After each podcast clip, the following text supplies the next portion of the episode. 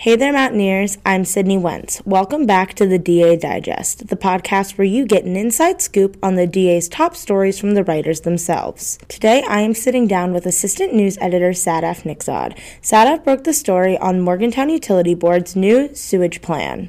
Sadaf, welcome back to the DA Digest. Thank you for sitting down with me. So, this story that you are writing now, it's going to be in the DA's uh, newest edition this week is really, really interesting. So, this is covering the Morgantown Utility Board is updating their sewage program. Would you mind talking about who you talked to, how you wrote this story, and what's going on? So, the original plan for the story was actually something totally different.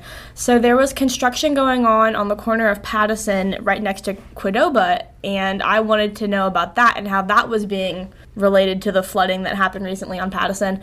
So I emailed Ken Hacker. He is the senior engineer for the Upper Popenoe Run project. And about halfway through the interview, he told me that that construction has nothing to do with this project at all. And we, it took like a whole different direction. And he told me that MUB is, he told me that MUB is trying to start their Upper Popenoe Run stream restoration and sanitary sewer project to help to upgrade the sewers around Morgantown to help with localized flooding and erosion. They're starting they are starting in the area between Willowdale Road and Stewart Street and then they are going to hire a firm to look at the other drainage systems in Morgantown to help with other problems such as Patteson flooding and Beechurst flooding. So you said you spoke to Ken Hacker, and this is on the this is for the Upper Popenoe Run project.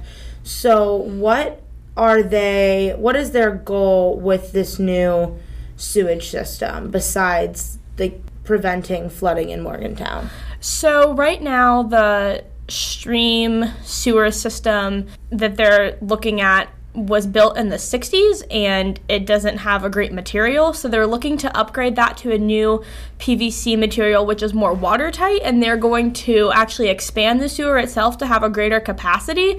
So that will help with the flooding in said areas by the football stadium. And it will help in flooding with the, in that neighborhood and will help with erosion. Were they able to give you any estimate of how much money is going into this project since it is not only for the city but also going to be helping pe- the university in some way? Yeah, so the current project that they are going to work on for the Upper Popenoe Run is estimated to be $2 million. Um, MUB contacted the Mon County Commission and the City of Morgantown and the Mon County Commission verbally agreed to put up half of that if the city of Morgantown does. So the city of Morgantown has allocated $1 million of ARPA funds for this project, and they are just waiting on Mon County Commission to put up their half before they can begin the project. To read Sadaf's full story, pick up the newest copy of The DA on newsstands around campus or visit thedaonline.com. The DA Digest releases new episodes every Thursday. Listen to the DA Digest at thedaonline.com slash podcast or wherever you stream podcasts.